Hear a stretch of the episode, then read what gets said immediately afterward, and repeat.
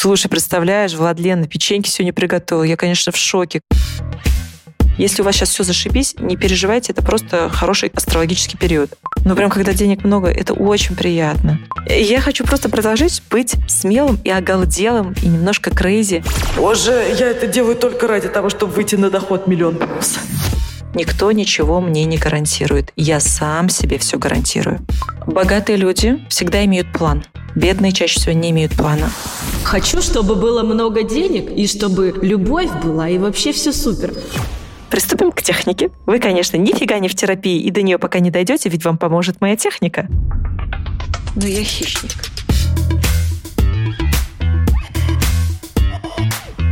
Всем привет! За микрофоном Владлена, основательница маркетингового агентства Wave, и это четвертый сезон реалити-подкаста «Короче говоря». По традиции в аудиоверсии вас ждет не только беседа с гостем, но и реальная история развития моего маркетингового агентства Wave. Поэтому не пропускайте аудиоверсию. Здесь очень много дополнительной полезной информации про бизнес с цифрами, данными, без прикрас, максимально честно и открыто, насколько это вообще возможно. Давайте мы сейчас пробежимся по тому, что я вообще сейчас делаю для достижения цели сезона, а цель, я напоминаю, 1 миллион чистой прибыли в агентстве на регулярной основе. Весь месяц мы работаем с операционным директором. Как-то в выпуске с Озоном я рассказывала и делилась тем, что только заплатила 700 тысяч рублей за опердира на аутсорсе, а уже, оказывается, прошел целый месяц нашей совместной работы. Я на самом деле в шоке, как быстро летит время. Для новеньких, для тех, кто выпуск тот не слушал, операционный директор – это практикующий предприниматель с оборотом X10 от моего, просто с огромным опытом в бизнесе, который на 6 месяцев внедряется в мой бизнес, в мое агентство и прям-таки сам управляет моей командой и ведет к результату. Без шуток, на прошлом созвоне с Супердиром он меня, конечно, невероятно обрадовал, потому что я подключаюсь, и он говорит, что вообще-то, если Влада не подключится, если Влада там захочет захочет отдохнуть и улететь на Бали, мы будем работать без нее, созвоны будут проходить без нее, мы будем курировать и отчитываться за всю работу без нее. Я думаю, вау, вот это просто идеально, это то, что мне сейчас необходимо было для того, чтобы достичь цель, для того, чтобы прийти к классным результатам.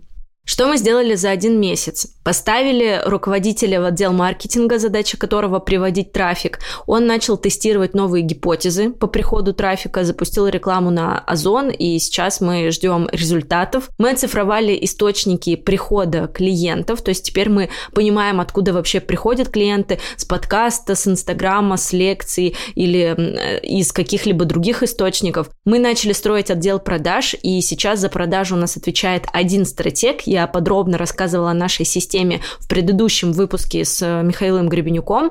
И что самое крутое и самое приятное, я думаю, собственники агентств меня поймут, мы увеличили объем продаж X3 от предыдущего месяца. Ну и начали выстраивать оргструктуру нового отдела внутри агентства, но об этом я расскажу чуть позже, когда у меня будет чуть больше информации, которой я с вами, как всегда, с радостью поделюсь, и я уверена, у многих там тоже, как у меня, случится инсайт. Я вот сейчас перечислила все пункты, которые мы успели сделать за месяц, и я на самом деле в шоке, потому что это просто огромный объем того, что мы сделали. Это круто, и круто, что команда меня в этом поддерживает, потому что реально помимо меня а, во всем этом действии участвуют три топа и мой ассистент. Короче, круто, просто сердечко, посылаю лучи и воздушные поцелуи всей своей команде.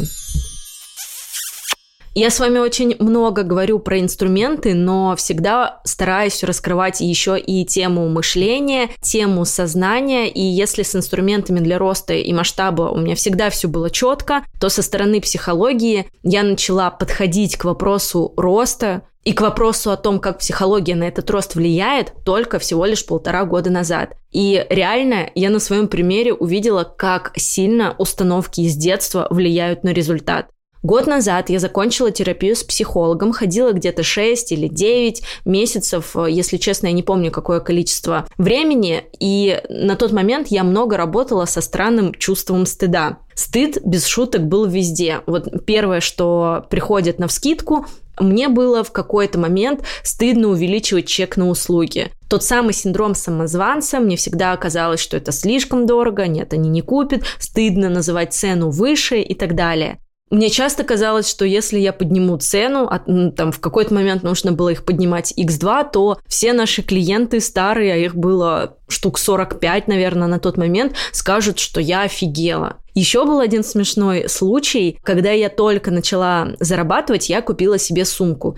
И эта сумка была гораздо дороже моих обычных сумочек из масс-маркета. Сумка Карла Лагерфельда стоила 30 тысяч рублей. И представляете, ну вот это просто, просто шок. Мне было неловко вернуться из Москвы в Томск с этой сумкой и показаться с ней в офисе перед командой. Мне тоже казалось, что все будут думать, что я там зажралась и прочее. Это на самом деле мне даже смешно рассказывать, потому что, ну да, сумка за 30 тысяч, конечно, Влада зажралась. Хорошо, что сумка Диора за 120 тысяч у меня сейчас такого стыда не вызывает. Это хороший показатель. В реальности я приезжала в Томск и оставляла сумку э, Карла Герфельд в Москве, а в Томске ходила с заровской сумкой. Ну, это, это просто трэш. И вот несколько месяцев мы, насколько я помню, очень плотно прорабатывали именно тему стыда. И самое интересное, что подобные установки мешают росту, они мешают масштабу, и сколько бы ты ни внедрял инструментов к желаемой вершине, это тебя вообще абсолютно точно не приведет. Поэтому мы с вами подходим к вопросу комплексно. За эти года я стала умнее. Я понимаю, что нужно топить не только за твердые инструменты, но подходить э, еще и к вопросу со стороны мышления, психологии. И в июле я была на трансформационном процессе Михаила Дашкива. Я уже об этом вам рассказывала и еще буду рассказывать и упоминать не раз. И там я познакомилась с прекрасным экспертом Алией Булатовой. Это клинический психолог для тех, кто хочет стать богатыми. И сегодня сегодня она мой приглашенный эксперт. Я очень надеюсь, что этот разговор вам понравится и натолкнет на важные мысли и на какие-то изменения.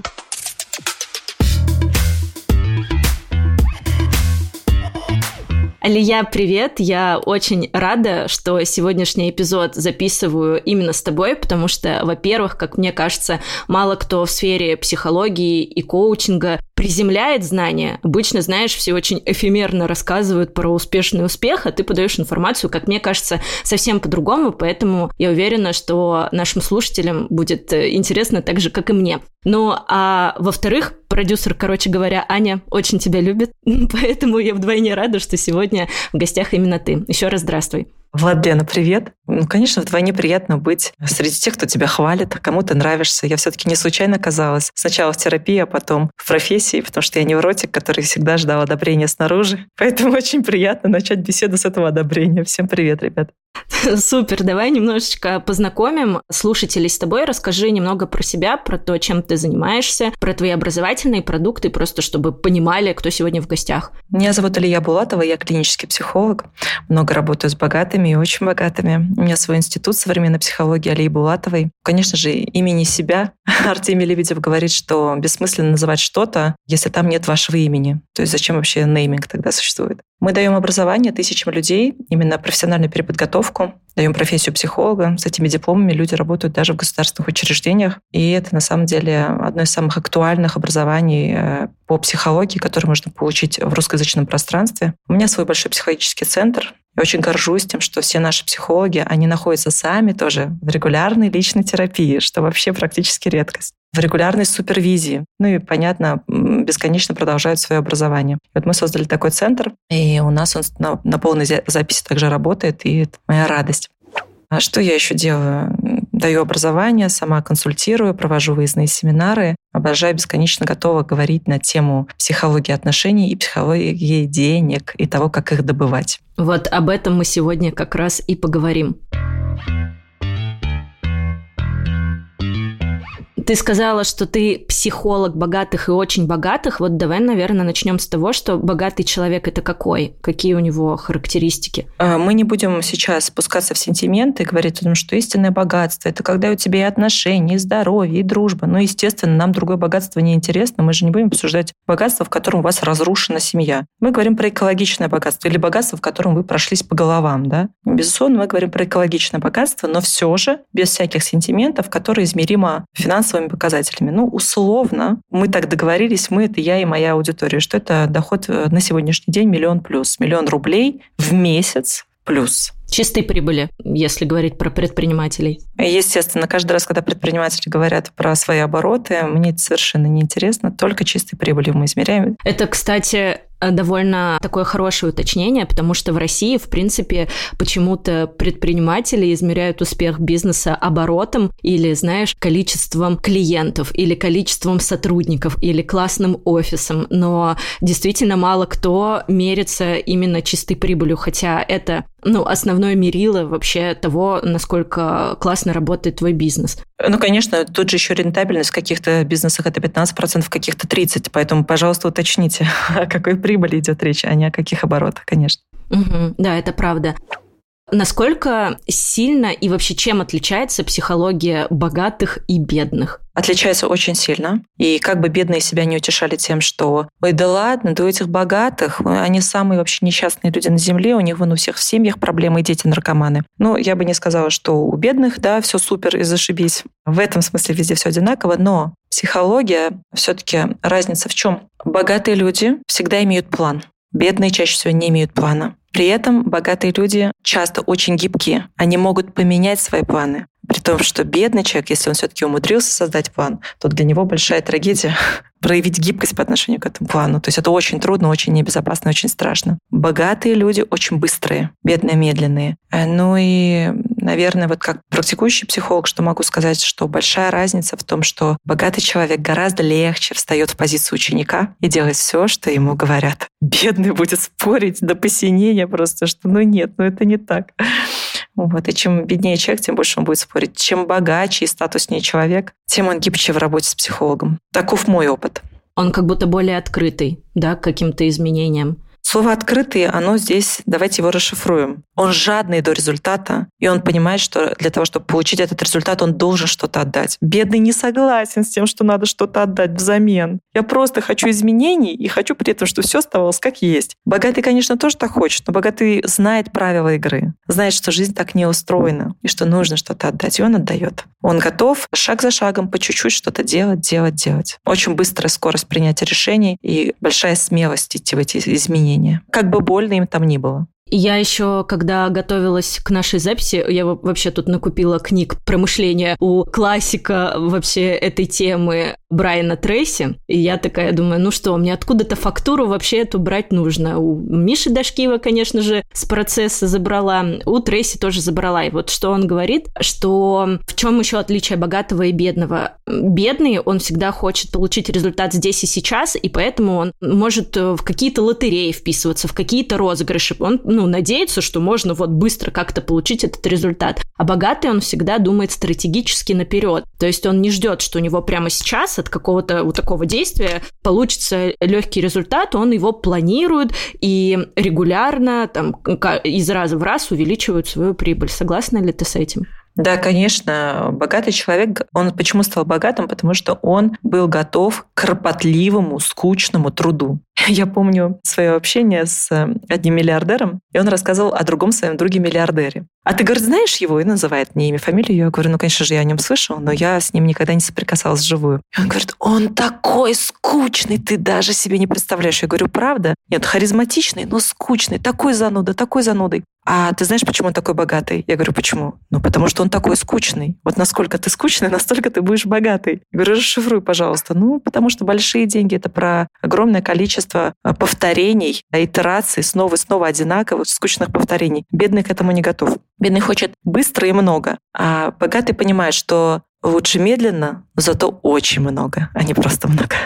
Это, знаешь, мне сейчас э, пришло такое сравнение в голову, это как в спорте. Ты же не можешь сразу получить там красивую фигуру от того, что ты один раз, грубо говоря, сходил в зал, ты там из месяца в месяц, каждую неделю, ты ходишь на тренировки, следишь за питанием, а это одни и те же действия, и потом, только там через некоторое время ты получаешь результат. Вот, наверное, это про это. Конечно, и то же самое с богатством. Еще же ведь недостаточно год ходить в спортзал и даже пять лет, потому что когда ты остановишься, да, у тебя будет какое-то время, когда еще с твоей фигурой все будет в порядке, но потом ты поплывешь, и твоя попа также поплывет. Да, и если ты хочешь удерживать этот результат, нужно будет продолжать снова и снова. И поэтому вот эти фантазии про то, чтобы однажды заработать, а потом никогда ничего не делать, во-первых, я пока не встретила по-настоящему богатых людей, которые бы хотели остановиться, потому что им нравится создавать, создавать ценность, сверхценность. Ну а во-вторых, ведь капитал тоже, хорошо, я заработала капитал. И дальше такая думаю, что можно расслабиться. Но я должна этот капитал, а, сохранить, б, приумножить.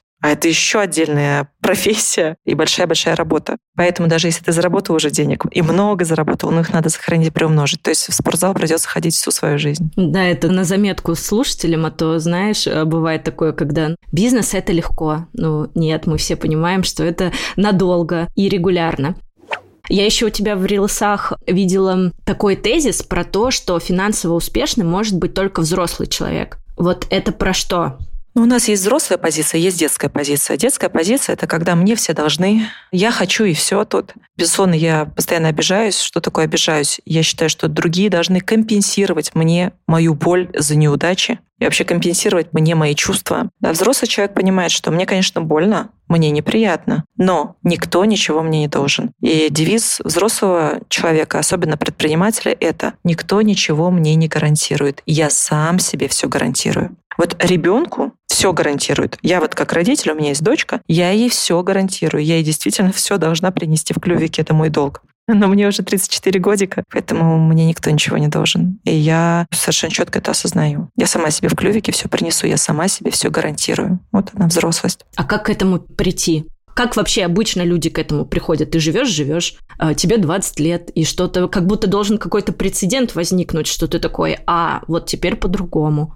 Ну, во-первых, нет такого, что ты живешь, живешь, и ничего не происходит. С тобой постоянно происходит огромное количество внешних событий, отношений, трудностей и так далее. И то, как ты с ними справляешься, это либо приносит результат, либо так себе. Вот если тебе результат не нравится, надо пересмотреть политику партии, да, ну, то есть, может быть, как-то действие поменять. И обычно бывает такое, что, ну, как человек в терапию попадает. Он уже и так пробовал, и это, он правда умный. Ну я же уже вот и это признал, и тут сдвинулся. Ну почему оно не получается? И тут у меня нету другого ответа, кроме как идти в регулярную, еженедельную, хорошую работу с психологом. Просто работа с психологом, многие думают, что это приходите каждый день наматывать сопли на кулак, обсуждая маму и папу. И более того, даже сейчас очень популярно стало, к нам приходят и говорят, я знаю, что надо проработать маму, чтобы, да, все было нормально в отношениях, и папу, чтобы все было хорошо в реализации. Нет, мы так не работаем. То есть мы, может, до мамы и папы вообще дойдем через год-два только еженедельно работы, а может быть, разово коснемся, но каждый день мы будем работать с тем, что сегодня в твоей жизни происходит. Как сегодня улучшить твою жизнь, сделать ее чуть легче и чуть слаще. На самом деле работа с психологом, она очень может быть приятной, сладкой, интересной, безумно интересной, вдохновляющей. И если у вас из 10 встреч с психологом 8-9 не такие,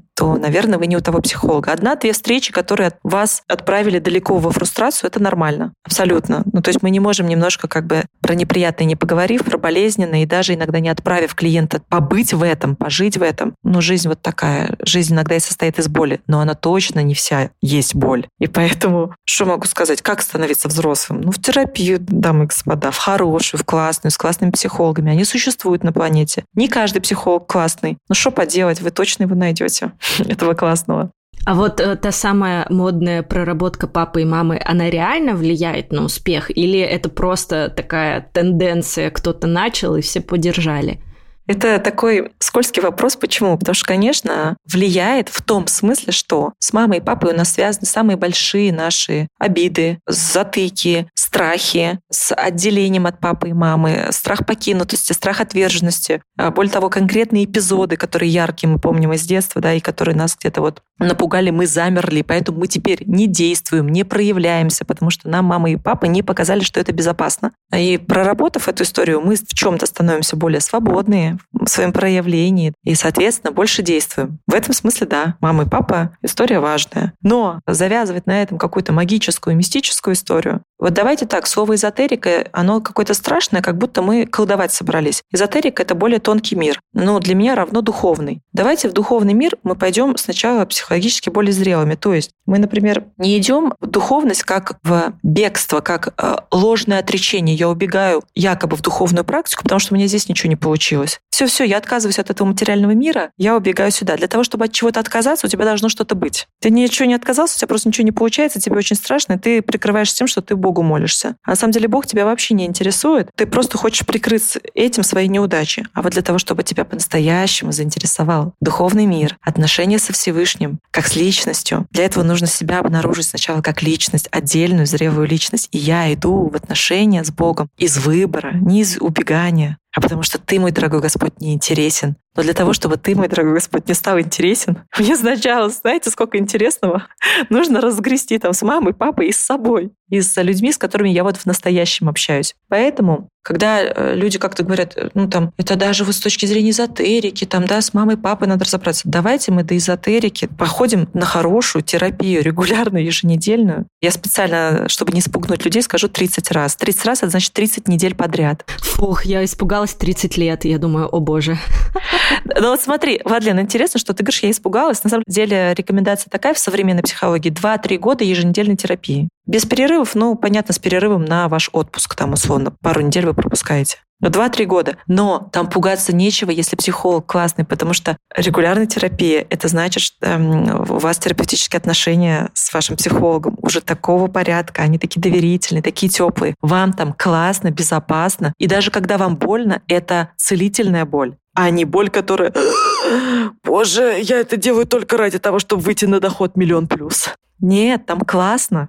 Можно ли со всем этим разобраться без какого-то психолога, коуча или наставника? Потому что ну, сейчас очень много разных есть специалистов, и можно ли к этому результату как-то прийти самому? Можно ли прийти к результату в доход миллион рублей плюс в месяц без психолога? Конечно, можно. И 5, и 10, и 20 миллионов можно зарабатывать, и просто все эти люди потом все равно ко мне, например, приходят. То есть мы же говорим об экологичном богатстве, мы говорим о том, чтобы при этом сладкий вкус на кончике языка испытывать от жизни, чтобы так, я не знаю людей, которые могут обойтись без хорошего психолога. На одних коучах, кто, хотя я как коуч я обожаю, уважаю, сама периодически обращаюсь, тоже не верю. Но если нас слушает Серафим Саровский, это возможно. Мать Тереза, это возможно. Матрона, это возможно. Для святой личности это возможно.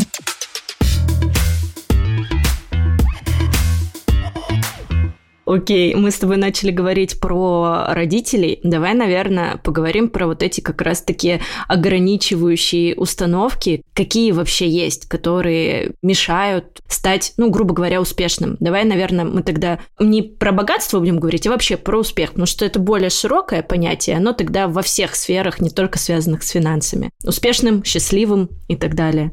Ну да, богатство – это следствие моей проявленности того, что я здесь есть, большое количество людей, к сожалению, не ощущают, а где во всем этом я. Точка А, говорят, определи свою точку А, чтобы прийти в точку Б. Моя точка А — это я. Кто я? Вот как я себя обнаруживаю. Что я здесь есть, и это легально. Мне можно здесь находиться. Мне не надо выпрашивать разрешение на то, что а можно я тоже здесь с вами посижу и поживу вместе с вами на этой планете, и тоже на небо посмотрю. Можно? Конечно, можно. Я совладелец этой планеты. И, конечно, я легально смотрю на это небо. Это небо общее, мое с вами. Оно, конечно же, у меня нет мании величия, я не одна обладаю этим небом, но я совершенно точно в совладельцах. Я легально здесь. Первое, я здесь есть. Очень многие люди сами себя стирают ластиком. Они как будто размыты, они как будто исчезают. Мы с этим работаем. Дальше я здесь есть, и у меня есть что-то ценное. О, но я здесь есть, я еще как-то согласилась благодаря терапии. Но то, что у меня есть что-то ценное, это же всего лишь я. Я и так уже по меркам своей семьи проработалась так, что согласна с тем, что я норм. Я окей, но не так, чтобы у меня прям что-то ценное есть. Вон, если меня сравнить с другими, я уж так ничтожества нет. Совершенно точно. У меня есть что-то ценное. Какие-то таланты, какие-то софт-скиллы, хард-скиллы. Совершенно точно что-то есть, что предложить этому миру. Третье, с этим тоже напряженка, да, детей в детстве мало отражали их родители, мало им сообщали о том, что слушай, у тебя такой звонкий голос, Зай. Мне кажется, если ты захочешь, то ты могла бы быть прекрасной певицей. Или если ты захочешь быть ведущей, да, то у тебя отлично получится. Или актрисой, или еще кем-то, да. Ты так классно говоришь. Не ори, а. Вот что мы слышали на громких детей. Почему мама, папа так говорили? Ну, потому что, правда, задолбались, устали, вернулись с работы. Детей своих любят, но, правда, слышать уже невозможно просто. Я, кстати, приведу пример. Есть э, знакомая, эксперт, и она об этом говорила. Это довольно интересно. Про вот не ори, там было немножечко по-другому. Когда она называла свое имя, она просто маленькая ходила по улице и в общественных местах и говорила свое имя. Аня, Аня, Аня, Аня. И очень громко говорила. И родители говорили, тише, будь. И она, ну, с тех пор, в принципе, боялась громко как-то, ну, проявляться и говорить, что вот-вот я, я здесь. И она только сейчас, тоже благодаря как раз-таки терапии, благодаря большой работе над собой, только сейчас поняла это и как-то начала менять. Ну да, конечно. То есть мне нельзя звучать, мне нельзя предъявляться. Поэтому что мы делаем? Прорабатываем стыд. Я есть, дальше у меня есть что-то ценное, дальше я это ценное могу предложить людям снаружи. То есть вот уже начинается взаимодействие с другими людьми. До этого вот взаимодействие с собой. У меня есть нечто ценное, и я имею право предложить это другим людям. Более того, другим людям понравится то, что я как-то проявляюсь. Им понравится то, что у меня есть. Не всем, а мне все и не нужны. Мне достаточно вот некоторых людей, с которыми ну, мы вот будем соприкасаться, да, и с которыми мы смычимся. Тут тоже, насколько у ребенка, у человека уже во взрослом возрасте э, есть такой устойчивый опыт. Он, конечно, какой-то опыт есть. Если мы не психопаты, какой-то опыт у нас есть точно, но устойчивый опыт того, что я взаимодействую с миром, и миру нравится. А мой мир в детстве это кто? Мама и папа. Мои значимые взрослые. Если вас воспитывали там бабушки или няни, то тогда бабушки и няни. То есть мои значимые взрослые. Мне показывали, что когда ты что-то мне предлагаешь, приносишь мне рисунок, приносишь мне сорванный цветок, я говорю, как классно. Слушай, ты такие вкусные печеньки приготовил, готовила, хотя, естественно, вся кухня нафиг просто в муке, все рассыпано, все разбито. Конечно же, печеньки никакие не вкусные, но когда родитель зеркалит меня, что такое зеркалит? Сообщает мне о том, какими именно эти печеньки получились, что он видит, что он наблюдает, как он наблюдал, что, слушай, ты ведь все сделала там с нуля сама, или ты меня попросила только тарелки достать сверху, потому что не достаешь, а ведь все остальное сделала, а откуда ты взяла рецепт? Слушай, а ты когда вот это смешивала вот с этим, то ты как это делала? Потому что я тебе сообщаю, что такое зеркалить. Я видела, как ты это смешивала. Это важно. Я видела, как ты что-то делала, и это очень замечательно. В смысле, я это замечала. И это важно. И это интересно. Я еще интересуюсь, а как ты это делала. И потом сообщаю, что результат твоей деятельности, он очень востребован мной. Вот я твой мир, тебе сколько всего сообщила об этом, да? Это не отменяет того, что я как твой мир могу сказать, а ты знаешь, что блюдо считается приготовленным до конца, когда за собой убрано. То есть это не значит, что я не могу вносить какие-то коррективы, да? Но тем не менее, ты есть, у тебя есть что-то ценное, ты это ценное можешь предлагать, и миру нравится, что ты это предлагаешь, это востребовано. И дальше четвертое.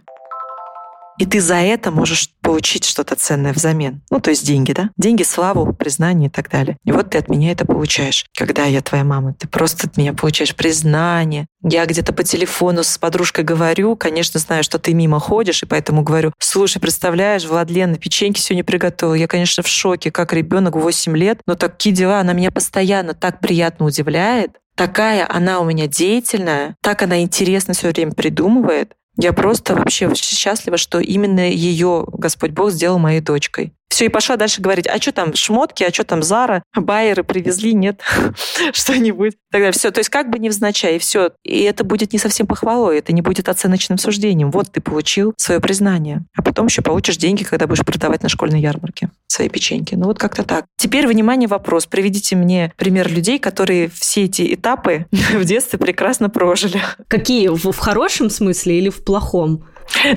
Нет, я говорю, прекрасно. То есть у кого есть хороший устойчивый опыт? У нас у всех есть, конечно же, и классный опыт тоже. Мы бы иначе не выжили. У нас есть и поддерживающий опыт от наших родителей, даже самых строгих, даже самых там пограничных родителей. Но есть чем работать. И вот мы ходим э, к психологу, чтобы вот каждый этот этап укреплять, укреплять, укреплять, обнаруживать, что для меня абсолютно возможно. Но как будто это все еще в детстве тебе вселяет уверенность, что тебе вообще все по плечу и ничего не нужно бояться. Вот как-то так это для меня сейчас считывается. Да, если в детстве такого опыта было мало, то мы в отношениях с э, психологом доращиваемся. То есть получаем еще этот опыт побольше, побольше, побольше, так чтобы вот теперь его достаточно, чтобы идти завоевывать мир. А есть ли какое-то упражнение, вот, которое прямо сейчас уже наши слушатели могут применить, как изменить эти негативные установки? Вот чисто практическое что-то. Смотрите, друзья, я буду с вами честна. Я, конечно, могу вам продемонстрировать какую-то технику и быть такой классной, что, блин, этот подкаст был такой полезный, еще и технику дали. Сейчас я что-нибудь обязательно придумаю, дам технику. Но перед этим хочу предупредить вас, что это чушь собачья, что можно самостоятельно негативные установки переформатировать от какого-то упражнения в подкасте. Потому что вы годами годами жили так. Сначала в самом вашем открытом состоянии,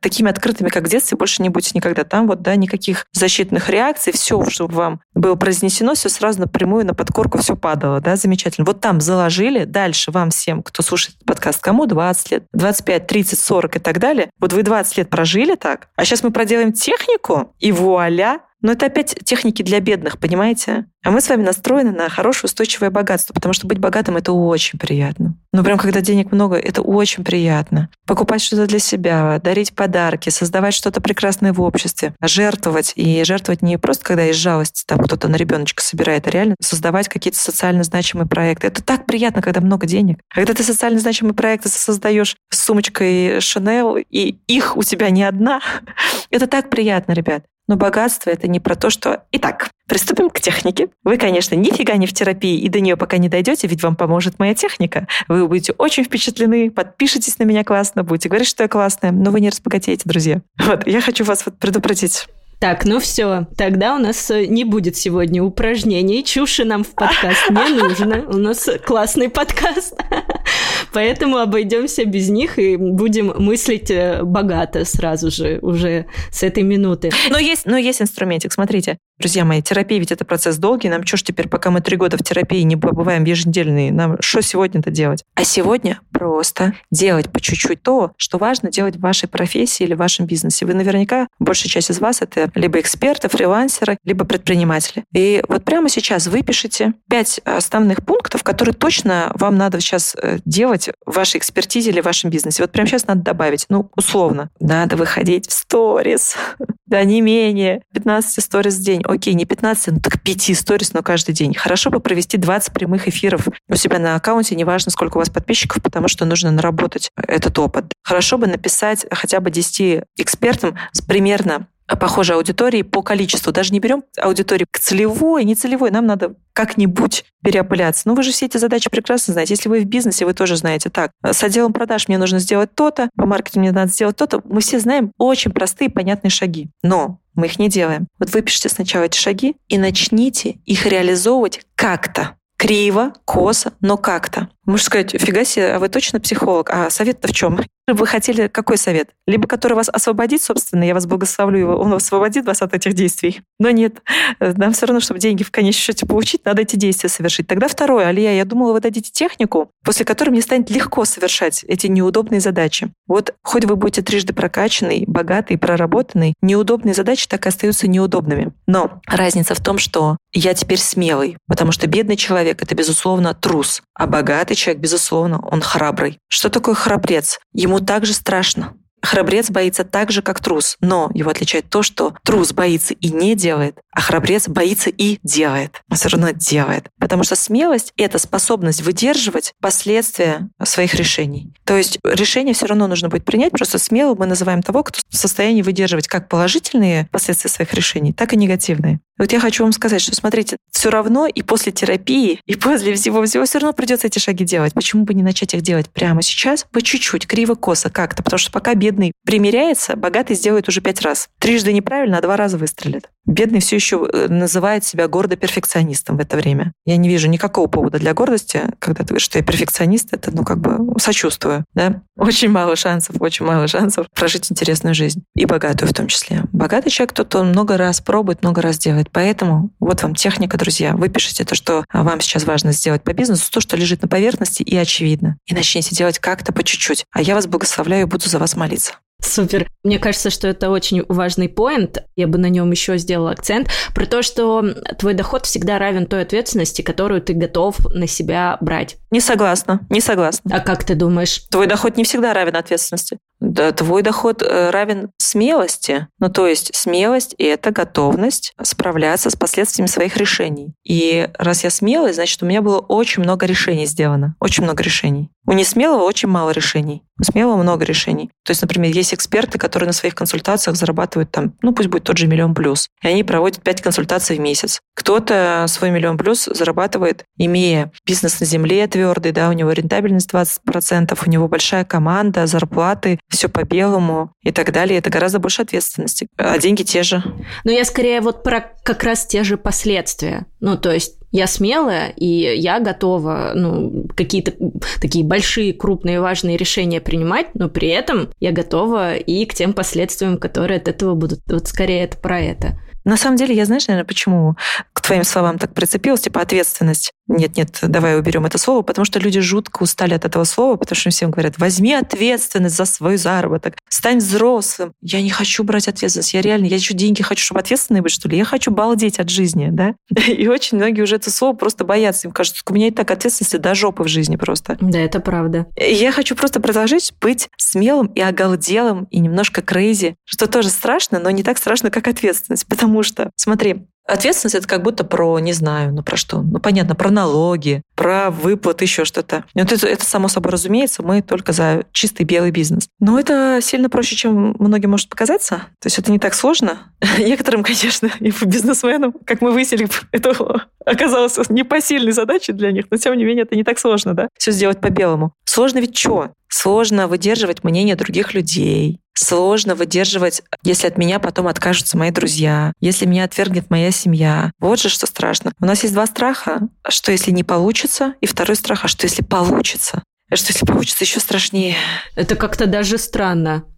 Но смотри, не получалось у тебя уже очень много раз. И если у тебя не получится, то все останется как есть. И очень многих это не пугает. То, что я буду в этой хрущевке съемной с видом на мусорку жить, вот многих вообще не пугает. А то, что если меня сейчас реально регулярные доходы пойдут миллионные каждый месяц, каждый месяц, как насчет моих подруг? Они точно останутся теми же? Они смогут со мной общаться, а я с ними захочу с ними общаться. А мой мужчина? А я женщина, а у нас вообще как бы, да, менталитет не позволяет разницу в доходах такой бешеную. У нас точно все будет в порядке. А у меня будет время на детей. Может, конечно, тогда же я найму няню и так далее. А если получится, мои родственники меня не осудят, потому что они -то всегда мне все детство говорили, что большие деньги зарабатываются только нечестным путем, и все наворовали. И раз у меня получилось, значит, я такая же. Ну и так далее. Тут очень много всего. Вот я буду одинокой богатой. Самый большой страх у людей обычно в России. Как от этого страха избавиться? Ну, типа, просто наплевать и все закрытыми глазами двигаться. Нет, конечно, смотри. Тут важно понимать, что наши страхи не беспричинны. То есть часто нам говорят, да ты это все придумала, да? И на самом деле так и будет. Все эти установки, которые у тебя есть, что вдруг все позавидуют, а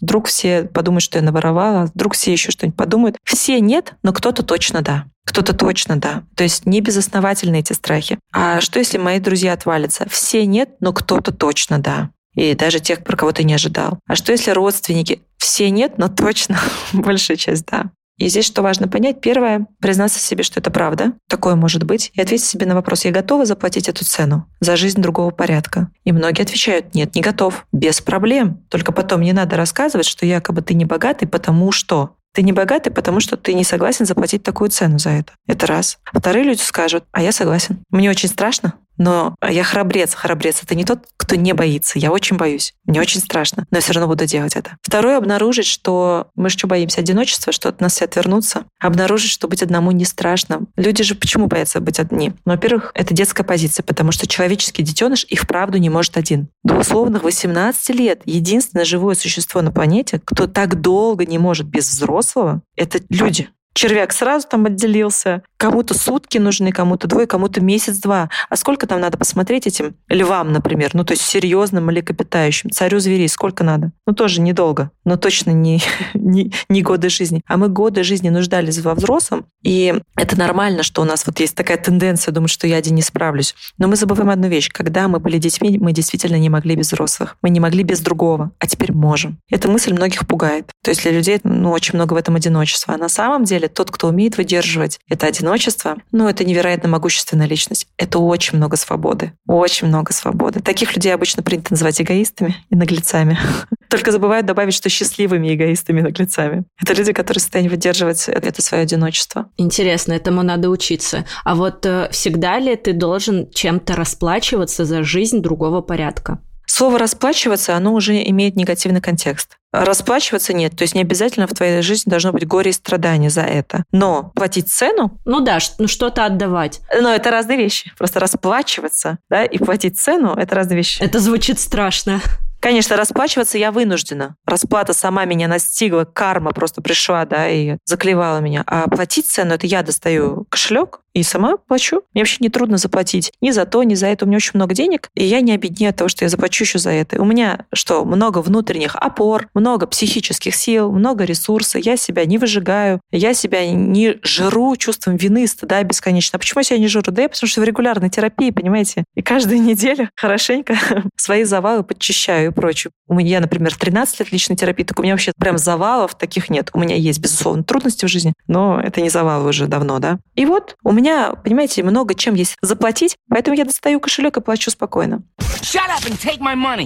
Цена — это смелость, это умение слышать слово «нет», умение говорить слово «нет», это кропотливый труд в отношениях, например. Это много правды, много честности. Очень многие люди не хотят ни правду, ничего. Алия, можно вот деньги, только без этой вашей правды, честности, без боли. Но насчет без боли вы боли точно не избежите. И правды точно не избежите. Вам жизнь сама всю правду покажет. Она вас приземлит. Если у вас сейчас все зашибись, не переживайте, это просто хороший астрологический период. Если вы планируете жить долго, совершенно точно, как день и ночь сменяют друг друга, как зима и лето сменяют друг друга. Белые и черные полосы будут сменять друг друга вас в этой жизни. Но когда пошел дождь, я все же могу открыть зонтик, если у меня есть ресурс. И, кстати, если у меня есть деньги. А если у меня нет ни ресурса, ни денег, то я и в дождь буду ну, под дождем. То есть вы все равно, вас боль настигнет. Но плакать э, в рейндж гораздо приятнее, чем в Део Матизе. Я пробовала и то, и другое. Ой, это правда. Отвечаю просто, отвечаю. Разница есть. Но я в этот момент подумала, что это очень огромная работа, как сделать так, чтобы во всех твоих сферах жизни все было супер, и платить чем-то невероятным, ценным для тебя, чтобы этого не произошло, это очень большая работа, чтобы везде был тот самый баланс. Владлена, снова у нас абсолютизация. Абсолютизация – это чисто подростковая история, что во всех сферах жизни еще и супер. Ну смотри, это же детская позиция, это же опять бедность. Ну а как так? Вот смотри, вот хочу, чтобы было много денег, и чтобы любовь была, и вообще все супер. А как так? Вот э, несколько разных... И здоровье супер. Да, но так же не бывает. У нас все время то голова болит, то жопа чешется, понимаешь? Я к этому готова. Это не значит, что я не занимаюсь своим здоровьем. Это не значит, что я не занимаюсь спортом. А еще это значит, что иногда я слетаю со своего спорта. Вот я только почувствовала, что я вот-вот и олимпийской чемпионкой стану, потому что я такая молодец, молодец, ну что за мисс дисциплина 2023 просто. А потом, а не, показалось. Ну, то есть я снова не там. А почему я не там? Ну, потому что сфокусировалась чуть больше на проектах в работе. Ну, вот правда, вот дисбаланс такой, ну, мне сейчас важно эти проекты закрыть. А потом я такая снова, так, чувствую, ресурс падает. И снова возвращаюсь, да, и на тренировочке. А тут я чувствую как-то, я семью, конечно, люблю свою, и по выходным мы в парке гуляем, но как-то вот как-то маловато. И я добавляю где-то искусственно даже, да, дополнительные 20 минут в день с ребенком, который я проведу году. И в эти 20 минут в день я отключаю все девайсы и спрашиваю, во что ты хочешь поиграть? Я реально ничего не хочу, я сама на работе задолбалась, а еще на спорт сгоняла, я вообще ничего не хочу. Но я говорю, чем ты хочешь заниматься? И сделаю это усилие дополнительно над собой. Да? Ну, видишь, опять усилие, опять цена, которую я заплачу но в этот момент у меня в каком-то смысле будет дисбаланс по отношению к себе, потому что это ну, в каком-то смысле насилие над собой, потому что я все, что хотела, это лежать в ванной, разлагаться, есть прямо в ванной с пеной чипсики Лейс и, и слушать подкасты Владлены. Да-да-да. Это я тебе описала целевую аудиторию твою. Боже. Такие лежим в ванне, чипсики сыпятся прямо на пенку и на нашу голую грудь, и думаем, как же разбогатеть, и как же разбогатеть, думаем. Если кто-то снимет сторис с чипсиками в ванной, я а, подарю, я не знаю, что курс, а, доступ к курсу по маркетингу или консультацию. Вот если кто-то снимет, пожалуйста, отметьте нас. Мне кажется, это будет весело. Ой, слушайте, тогда и я сниму такую историю из ванны. Ну, то есть, получается, мы балансируем. Да, все равно будет дисбаланс в каком-то смысле. Потому что что такое баланс? Ты говоришь, балансируем. Канатоходец идет по канату, И баланс — это, когда он заваливается чуть-чуть вправо, а потом чуть-чуть влево, чуть-чуть вправо, чуть, ну, ну чуть-чуть, ключевое слово здесь чуть-чуть, но все же заваливается. То есть части моей жизни, сферы моей жизни иногда точно будут проседать. Вот это вот идеальная жизнь, и деньги, и все, все сферы супер, все, сразу, опа, это путь в бедность, вот такое мышление. А бедными мы быть не хотим. Почему? Потому что бедными быть неприятно, а богатыми быть очень приятно. А давай, наверное, знаешь, про что поговорим? Про паттерны. Так часто используется последнее время это слово. Это вообще что такое? И как они влияют на наше богатство или бедность? Ну, паттерны — это наши автоматизмы, то есть это наши выработанные привычные реакции. Мы всегда вот блум, и так реагируем. То есть вот оно... Я не собиралась так говорить, я не собиралась так реагировать, я не собиралась зажиматься. То есть это наши автоматические мысли, автоматические чувства, автоматические реакции, в смысле поведенческие. Я и не планировала тебе так говорить. Я даже говорю тебе и думаю, Алия, остановись, а оно само блум, и выплевывается у меня изо рта блум, и снова выплевывается. Я думаю, да что ж такое? Нечто автоматическое во мне, что сильнее меня осознанный. Вспомнила интересный пример. Один из организаторов на процессе, как раз мы обсуждали в кулуарах, рассказал, как паттерн реально в семье был. Значит, готовят сосиски на сковородке, такой бытовой пример, но мне кажется, он очень понятный. И на этой сардельке по бокам отрезаются хвостики. Ну и, соответственно, хвостики отрезаны, на сковороде жарят, подходит, э, там, дочь спрашивает, мама, мы так вообще почему готовим? Она говорит, ну, я не знаю, мы всегда так готовим. Она пошла, спросила у бабушки, а мы почему вот так готовим, все время эти хвостики отрезаем? А так говорит, боже, вы что, до сих пор эту сковородку сковородку используете. Ну, то есть кто-то там когда-то в каком-то там вообще поколении прабабушка сосиска не помещалась в эту маленькую сковороду, и поэтому она отрезала эти хвостики. Просто все другие поколения это видели и вообще на автомате начали это повторять. Хотя в этом уже смысла никакого нет, это просто автоматическое какое-то явление. Да, но тут важно отметить, что паттерн всегда связан с безопасностью. То есть я так делаю автоматически, потому что в свое время это помогло мне сохранить мою целостность. Ну, то есть заткнуться, например, да, или вот э, когда приходят гости, то вот убегать в другую комнату. Это вот мне помогло, потому что такая была яркая реакция у родителей, еще что-то. Это помогло мне сохранить безопасность. А что тогда делать с историей с сосисками? Там же никакой безопасности нет, казалось бы. Там есть. Потому что для меня безопасно все то, что мне показывают мои значимые взрослые. Норму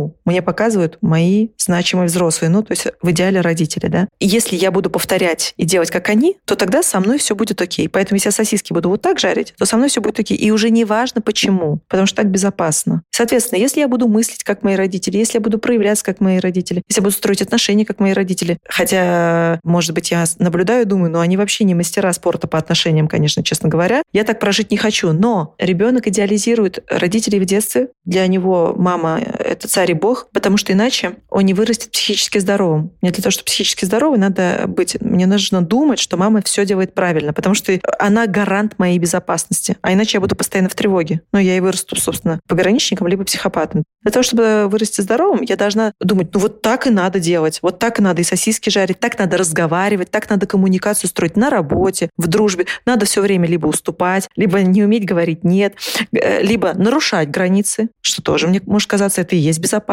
Нарушать чужие границы. Вот что показывают, то и безопасно. Поэтому паттерность всегда про обеспечение моей безопасности. Но когда я взрослый, я могу пересмотреть свои взгляды и обнаружить, что вообще-то наоборот, если я буду автоматически продолжать проявляться, это уже давно небезопасно для меня. Делятся ли паттерны на хорошие и плохие? Многие же хорошо потом на тебя могут повлиять или нет?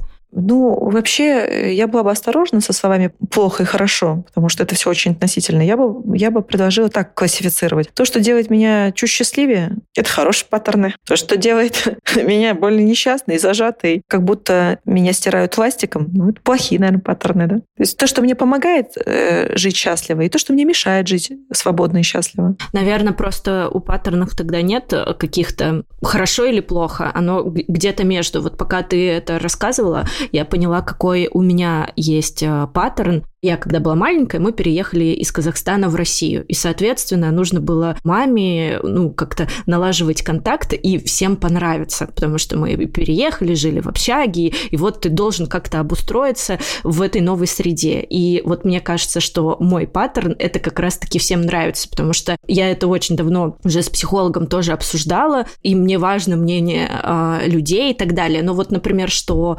плохо, как это плохо повлияло, и я в самом начале прям уступала клиентам. Я их прям жалела, об этом моя аудитория знает, я эти истории много раз в подкасте рассказывала, когда я прям такая, блин, ну бедные, ну у них нет столько денег, уменьшу-ка я им сумму, ну у них же нет, а, а вот у, у 50-летних дяденек, а у меня 20-летний есть, конечно, я вот за свой счет что-то сделаю, потому что жалко их, потому что им нужно понравиться. Не-не-не, подожди, я хочу тебя немножко за хвостик поймать, потому что жалко их или потому что страшно, что я тогда не буду им нравиться? Это очень разные вещи.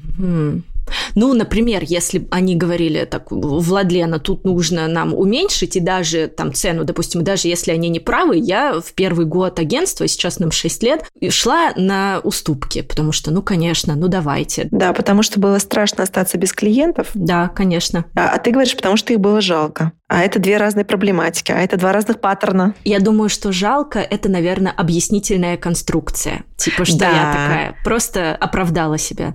Конечно, и тогда это делает тебя благородной. Тогда мотивационные всякие речи разных коучей, которые типа не надо жалеть клиентов. Ты такая, да, кто мы? Мы Спарта, да? Что мы будем делать? Не будем жалеть клиентов. А на самом деле это, скорее всего, страх быть отверженной, страх остаться без клиентов и так далее. Вот почему я уступала. А не потому, что я такая великая и могущественная, мне их было жаль, и я их спасу. Да, да, да, да, да. Это была объяснительная конструкция. А вот, кстати, часто же люди сами себе тоже объясняют, что да, это потому что это ведь тоже влияет на результат. Но это же нормально себе что-то пытаться объяснить. Оправдать. Как будто оправдать. Я вот скорее про это. Ты знаешь, вот иногда себя можно даже пусть криво, косо, ну и оправдать, ну и что? Потому что я свой самый главный болельщик, я свой самый близкий друг. И да, я, черт возьми, оправдываю саму себя, потому что мне сейчас больно и страшно, и я хочу о себе позаботиться. А потом я как из этой ямы дефицитной вылезу, я, конечно, с собой честно поговорю в том числе. Типа, моя хорошая, а теперь давай, что это было? Но в моменте остром, конечно, я свой самый близкий друг и дам оправдательные конструкции, что за, я на твоей стороне всегда, так и знай. Угу, окей. Ну вот вернусь э, к этому паттерну. С одной стороны, вот это, наверное, плохо, а с другой стороны, как мне кажется, мне благодаря этому какой-то нормальной форме удавалось построить команду, потому что ну, у нас довольно большая команда. Ну и команду, и все-таки с клиентами, как ты вступаешь в коммуникацию, что такая приятная пуська, да, тебе доверяют. И дальше, и все-таки даже то, что ты выполняла задешево какую-то работу, ну слушай, ну и тебе было 20 лет, да, ты наработала кейсы, потихонечку набираешь свою сарафанку узнаваемость. Ну что-то в этом духе же наверняка происходило. Да, конечно, это же самый старт работ, поэтому как-то тоже нужно было двигаться. Поэтому сказать, что наши паттерны, они нам только зло несут, ну это же неправда. А как их вычленить? Вот аудитория наверняка слушает и думает, боже, ну я как-то реагирую, реагирую, что-то делаю. Как мне понять, что это паттерн какой-то там? Ну, я не считаю, что это необходимо для самостоятельной работы. Правда, не вижу это полезным. Единственное, я бы предложила людям начать больше замечать э, свои чувства. Вот сейчас, э, например, у нас произошел какой-то разговор, мы расходимся, я иду по своим делам и чувствую, что я так, я сейчас напряжена. А что я напряжена? Мне Владлена, что ли, что-то сказала? Да нет, было приятно. А почему я тогда напряглась? А, параллельно, пока мы говорили смс, пришла вот от такого-то человека, я ее пока смахнула, но э, тело жалостно напряглась, и все. А что я тогда на Владлене? Бон! И выплюнула что-то гадость какую-то.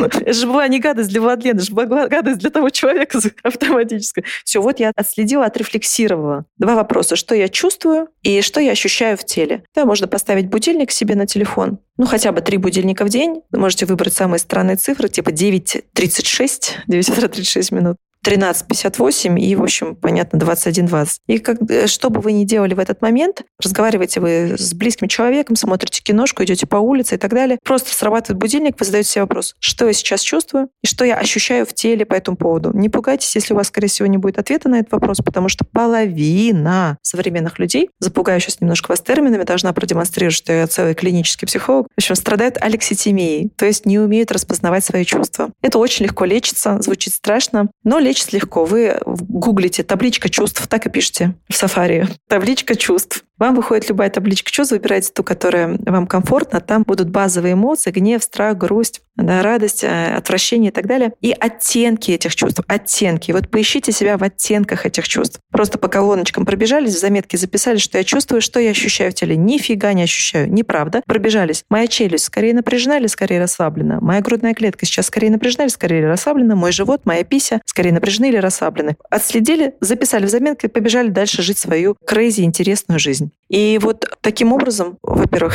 все больные алекситимией будут излечены, а во-вторых, вы сможете отслеживать, что я сейчас чувствовала, что я ощущала, по какому поводу. И впоследствии вы сможете обнаруживать паттерны. Но я вот прям предлагаю э, жутко модными словами не увлекаться, а идти зарабатывать деньги пока в это время. Пока в это время сторики снимите, да, с отделом продаж поработайте. Вот этим занимайтесь. И просто на три будильника в день отвечайте, но, естественно, раз в неделю еще ходите к хорошему психологу на свою терапию. Все, не надо отслеживать свои паттерны будет вам. Угу. Ну все, мы поняли, все, все, если что, к психологу.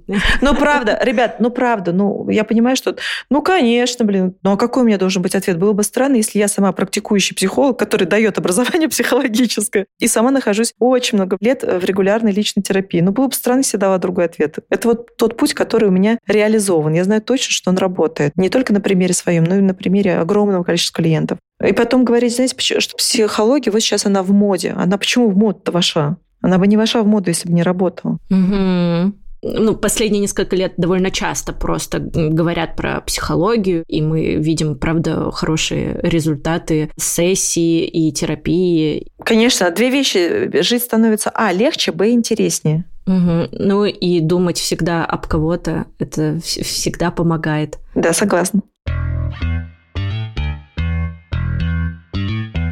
Давай, наверное, зациклим тему денег, с чего начали, а, к тому и перейдем. Я нашла два полярных мнения. Вот мне просто интересно, что ты думаешь на этот счет по поводу денег и мыслей про деньги. Вот первое мнение, что большинство людей зациклены на этой теме, и они видят именно деньги в качестве конечной точки. Но тогда как будто человек не видит окон возможностей, потому что он видит вот так только прямо деньги, вот конечная точка, а все вокруг окна возможностей он не видит видит и не может ими воспользоваться, чтобы прийти к этому результату в виде денег. А второе мнение, что обычный человек, он думает о деньгах всего 2-3 часа в месяц, и то только когда он за счета платит, потому что в этот момент грустит. А как раз-таки миллионер, богатый человек, думает о деньгах 20-30 часов в месяц, и тогда сам факт того, что он фокусируется на этой теме, уже даже это приводит его к результату.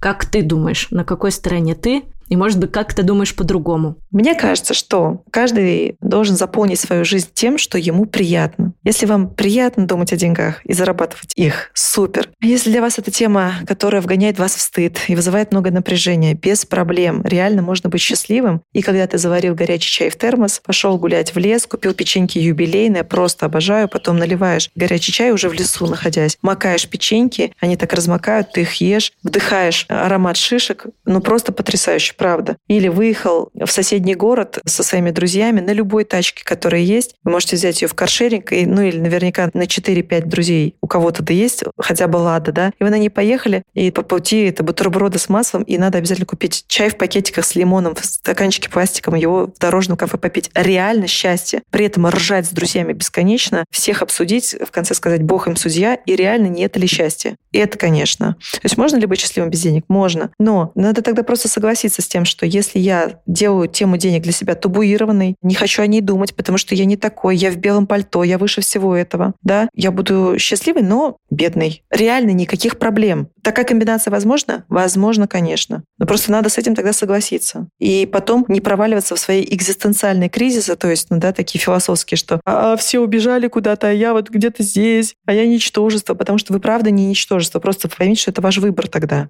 Богатый человек, он что? Вот у нас был недавно разговор с олимпийским чемпионом. Я говорю, слушай, ну где взять мотивацию человека? Ну вот где берут мотивацию олимпийские чемпионы себе, да? Ну где, где? Дисциплину и мотивацию, дисциплину и мотивацию. Он говорит, слушай, ну я не понимаю вопроса. То есть у меня либо есть большая цель, либо ее нет. Я говорю, так вот именно что у меня нет. Вот как же мне ее в себе возбудить, родить, создать? Он говорит, вы меня простите, но я хищник. Вау. И он сказал это так интеллигентно, что, ну, то есть, если вы не хищник, реально никаких проблем. И дальше я подхватила эту его метафору о том, что можно быть хищником, а можно быть травой под ногами. Я обожаю ходить босиком по траве. Она мягкая, она зеленая, она свежая. Я ей очень благодарна этой траве. Она массирует мне стопы, она снимает с меня напряжение. Без проблем. Быть травой под ногами — это очень здорово. Но еще по этой траве бегают хищники.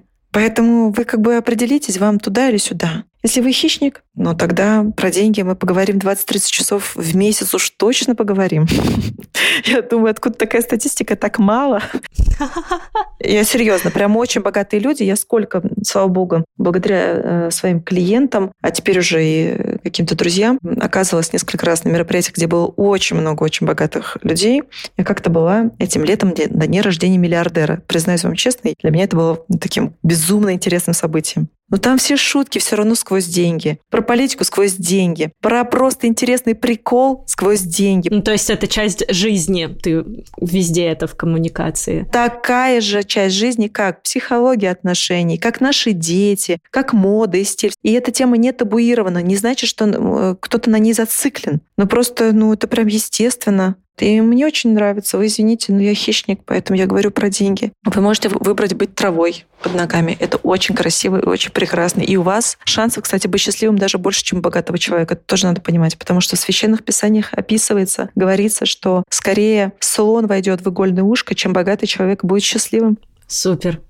Ну что, наши подписчики могут сами выбрать, да, кем они могут быть, а, травой или хищником. Главное, чтобы в этом состоянии они были максимально счастливы. Абсолютно. Супер, Алия, спасибо тебе большое за этот разговор. А, мне было очень интересно. Признаюсь честно, мне было немножечко сложно, потому что я такой человек цифр, и все до этого вообще все-все-все выпуски, они были про цифры, инструменты, четко таблицы, тут какие-то бизнес-процессы, поэтому тут у нас совсем получилось по-другому, и спасибо тебе тоже за этот опыт. Мне, правда, было интересно. Я надеюсь, что нашим слушателям тоже. Ну что, время розыгрыша? О, да. У нас сегодня супер-супер интересный, классный э, приз. Да, слушай, я хочу поставить на кон мой авторский ежедневник. На самом деле это эксклюзив, потому что студенты третьего потока в нашем институте, сейчас у нас уже пятый поток будет, вот э, студенты третьего потока собрали лучшие цитаты, самые яркие мои и терапевтичные цитаты из наших занятий. То есть, во-первых, этих занятий нет в открытом доступе, а не только у студентов. И, соответственно, этих цитат. И выпустили этот ежедневник только для себя и для меня и моей команды как подарок. И я дозаказала еще 10 таких ежедневников. То есть пойти запросто еще 10 невозможно заказать, потому что, ну, это большим тиражом выпускается и прочее прочее. И огромное количество моих подписчиков очень хотели бы обладать. И говорят, ну а выпустите, пожалуйста, мы все купим. А мы не такие, мы хитрые, коварные. И, вот такой ежедневник выпускать не будем, но разыграем один среди твоих слушателей. Ежедневник реально классный, качественный, красивый, в красивом кожаном переплете и с вдохновляющими глубокими цитатами от Алии Булатовой. Вау, у нас сегодня эксклюзив. Супер, спасибо. Подписывайтесь на подкаст, короче говоря, на всех площадках, смотрите видеоверсию, ставьте звездочки в Apple подкастах и сердечки в Яндекс Музыке, пишите комментарии, делитесь осознаниями, которые к вам приходят после прослушивания выпуска. Отмечайте в сторис, чтобы все увидели о том, что вышел новый эпизод подкаста, короче говоря. Ну и, конечно, участвуйте в розыгрыше, чтобы выиграть подарки от Алии. На этом все. Увидимся через неделю. Пока!